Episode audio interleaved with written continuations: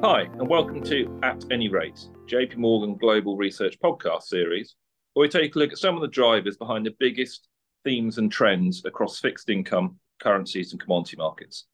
I'm Francis Diamond from the European Rate Strategy team, and today I'm joined by Aditya Chordia and Khagendra Gupta to discuss the upcoming January ECB meeting and our views on euro area cash and derivatives markets. We're recording this podcast on January 19th, and all our comments today are based on our latest Global Fixed Income Markets weekly publication, which is available to institutional clients of JP Morgan on our JP Morgan Markets website. So, Aditya, let's start by discussing expectations for the upcoming ECB meeting. The front end of the curve prices a meeting as a non-event, with then about 50 basis points of cumulative easing priced by June. Do you agree with this pricing? And do you see any way in which the ECB can surprise market expectations next week on the bullish side? Sure, Francis. So for the ECB, our base case is for them to start easing in, around mid-year, so June meeting with a 25 basis point cut, and then continue easing from then onwards to reach a neutral level by sometime in the first half of 2025. The market, as you mentioned, is pricing next week as a non-event, which seems fair, but is pricing almost 50 basis point cumulative cuts by June, with around four to five basis points still priced for the March meeting, and roughly 18 basis point or 70% probability of a 25 basis point cut by April. We continue to think that March is unlikely for the first cut and that April requires a material disappointment on growth that also causes cracks in the labor market. And thus, we have been fading the March cuts pricing by option exposure. But for the April, I think given that we are still pricing some more for Fed, I think market will still continue to price something for a while. For the meeting next week, the ECB will almost certainly remain on hold. I think it's very consensus. The focus will be on the ECB's updated views on growth and inflation and on any forward guidance. Recent commentaries from the ECB members have pushed back against the early easing expectations priced for the 2Q and left has left the door open for the June meeting and hence which is in line with our uh, view now and hence I think the given the market commentary recently and the communication which we expect from the ECB at the meeting is very similar. We expect the meeting to be quite boring from a duration and spread point of view. And from a surprise point of view, it's very hard to see them delivering a hawkish surprise. I think the PMI would be a bigger driver of the week for the rates than ECB itself. Okay, thanks. So given it's a bit of a non-event, um, what's the current view then in terms of duration in the euro area? So we have been running a strategic overweight duration stance for a few months. And despite the recent sell-off, I still remain quite comfortable with it. Uh, the sell-off over the past couple of weeks has been fully driven by the repricing of monetary uh, repricing or easing expectations. Like market is now pricing a trough for ECB in policy at around 2.5 to 10, 205 to 210. Uh, before it was pricing at something below 2 uh, just in late December. Our view is that it should be anchored closer to 2 and then as we start the easing cycle, eventually go into a bit of a easy territory, let's say maybe 25 to 50 basis point below 2%. And that's what's driving our main duration uh, its stance in the medium term. Over the near term, uh, most important thing which we have been flagging on duration is that we find 10-year Germany roughly, we, we found 10-year Germany only almost 20 basis points cheap in early January, which in our view was pricing term premium or supply pressures. And given our view that supply will be met with a strong demand, which indeed has been vindicated so far, uh, the residual has been correcting. And in our view, is still 15 basis point cheapness there, which should continue correcting and drive yields lower. So we remain comfortable and we hold longs in five years and medium term trade. Okay, thanks. So if we focus a bit more in detail on the money market curve, Khagendra, I mean, what do you think looks attractive to position for bullish duration bias? And do you consider anything in terms of hedges against any more bearish data outturns or sticky inflation prints? Yeah, hi, uh, Francis. On the money market curve, you know, um, in line with what, what Aditya was saying, we find receiving um, duration or uh, specifically receiving rates attractive.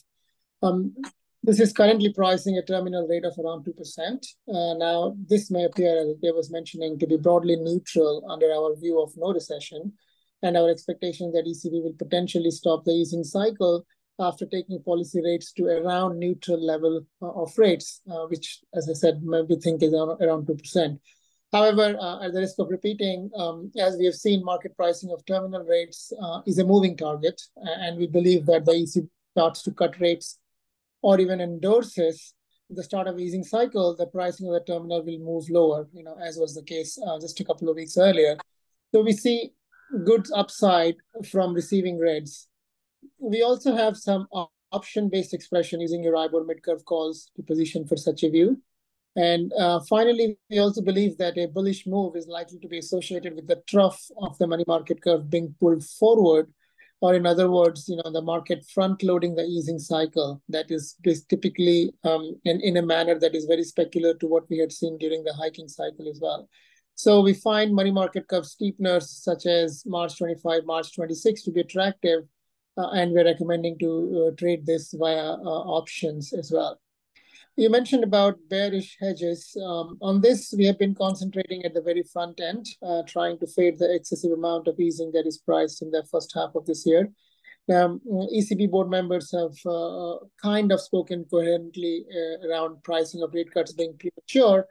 Uh, while this, they may not still agree on the timing of the first cut, uh, but there is an agreement that March-April timeframe may be too early, as the ECB would need to see concrete evidence on inflation moving towards its target. So we have been recommending buying March 24 Euribor put spread uh, as a bearish hedge, and we continue to hold that trade. Okay, thanks. So supply has been heavy in January, as is always the case. We've seen some very strong weeks, yet intra-EMU spreads really haven't moved very much at all in terms of widening. So Aditya, I mean, you've been pretty constructive on intra-EMU spreads for a while. Is it now time to change that view? So, Francis, they haven't even stayed stable. They have even tightened. So is tightening over the first three weeks of January, despite record supply hitting the market. And at the same time, we had a decent amount of yield sell-off. For me, that's a clear indication of our stance that the record demand will be met with record, uh, sorry, record supply will be met with record demand. And this was one of the key uh, driving principles for my overweight stance in EMU and Euro SSAs. And I still believe that story holds. So I continue to like the overweight stance. What I did this week, I made some tactical changes given the strong moves we have seen. Uh, I took my longs in 10-year France versus Germany off, but I still hold the view, and hence the stance would be to re-enter on any widening. But I continue to express my overweight stance via SSA trades, which is overweight five-year EU or five-year KFW versus Germany. Also this week, I took off some of my supply related trades because they have worked. So the 10s, 30s, Italy flat now versus Germany and longs in 10 year Belgium versus France. At the same time, I continue to hold some of the other supply or RV trades like long in 10 year Greece versus uh, Italy because I expect the Greece syndicate to happen in the next couple of weeks, mostly next week, and go well. I continue uh, find Portugal expensive and hold shorts in nine year Portugal versus Spain. And at the same time, I find Ireland uh, very strong on a valuation and supply front, and hence find the continue hold longs in the intermediate sector of Ireland versus France. Finally, this week, uh, I also recommend buying five-year Italy CDS basis as a risk-off hedge in my portfolio. Okay, great. So finally, let's turn to swap spreads and volatility. So Khagendra, I mean, swap spread narrowing in January on, on supply is a typical seasonal dynamic. Our outlook for this year had a broad narrowing view over most of 2024. So where do we stand now in terms of your view on swap spreads? And in terms of volatility, do you think there's any value being short volatility anywhere on the curve? Yeah, yeah, swap spreads have narrowed sharply over the past few months, mm. and I think the cycle started post SVB crisis last last year, and it has been continuing almost in a monotonic fashion over the last few months. And now, interestingly, uh, spreads are close to the pre-pandemic tight levels when measured against ESTR. Um, in my view, this tightening has been driven by a combination of factors such as uh, easing of financial conditions, significant increase in collateral availability over the last few months. And, you know, there are plenty of metrics uh, to identify this.